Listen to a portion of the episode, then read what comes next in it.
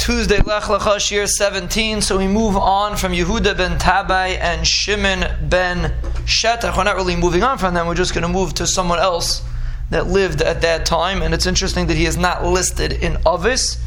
And we will find that along our travels, Bez Hashem, that not every Tana was Zeicha to be part of what we call the main Messiah Satira that we go after, that we generally use in the Mishnayos. But there is one Tana that was listed, is listed in the Mishnayos, but he's not listed in Avis, which means he wasn't from the main Meiserei HaTorah, and that is Chayni Hama'agal. Chayni Hama'agal lived in the second Beis Hamikdash at during the time of Yehuda ben Tabai and Shimon ben Shetach, and he actually he actually lived possibly even longer. It's not clear exactly when he was nifty. He lived at the same time, but he actually lived even longer after Shloimis died and her sons took over, like we'll see. Shlachani Amaga lived at that time, like we will see.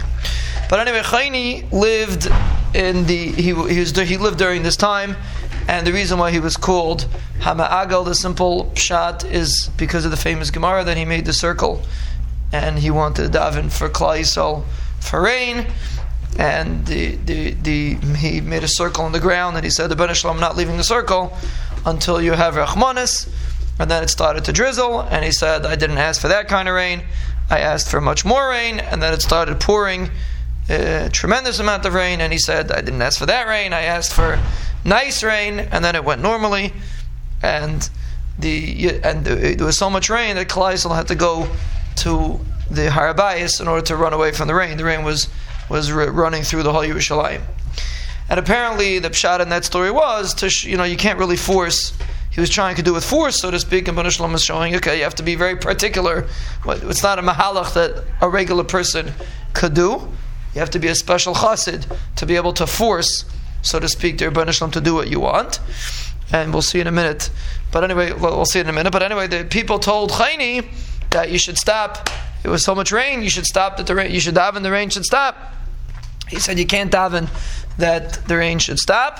Rather, bring your korban and he brought a korban, and he made, he said a uh, he was he was did smicha on the and he said to Ben Ishlam, we don't have the ability to hold so much bracha, so much shefa, and immediately everything stopped, and the Chazal say that everyone went out and they were able to find different plants that grew from the rain, and it was a tremendous. Uh, uh, uh, in Klal Yisrael, Megillus Taanis says that it was a Yom Tov that was called a, it was considered a Yom Tov in those days. It was Chaf Adar, it was a yomtiv in those days.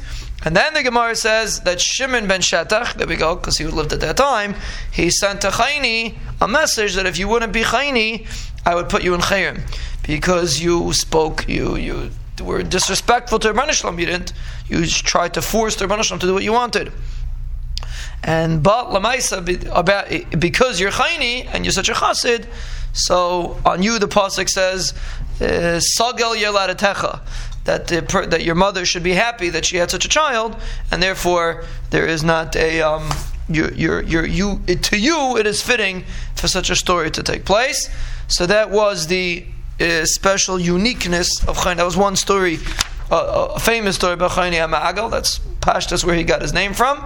That he was such a chassid that he had the ability to compel Hakadosh Baruch Hu, so to speak, to bring rain, even if there was supposed to be a rav.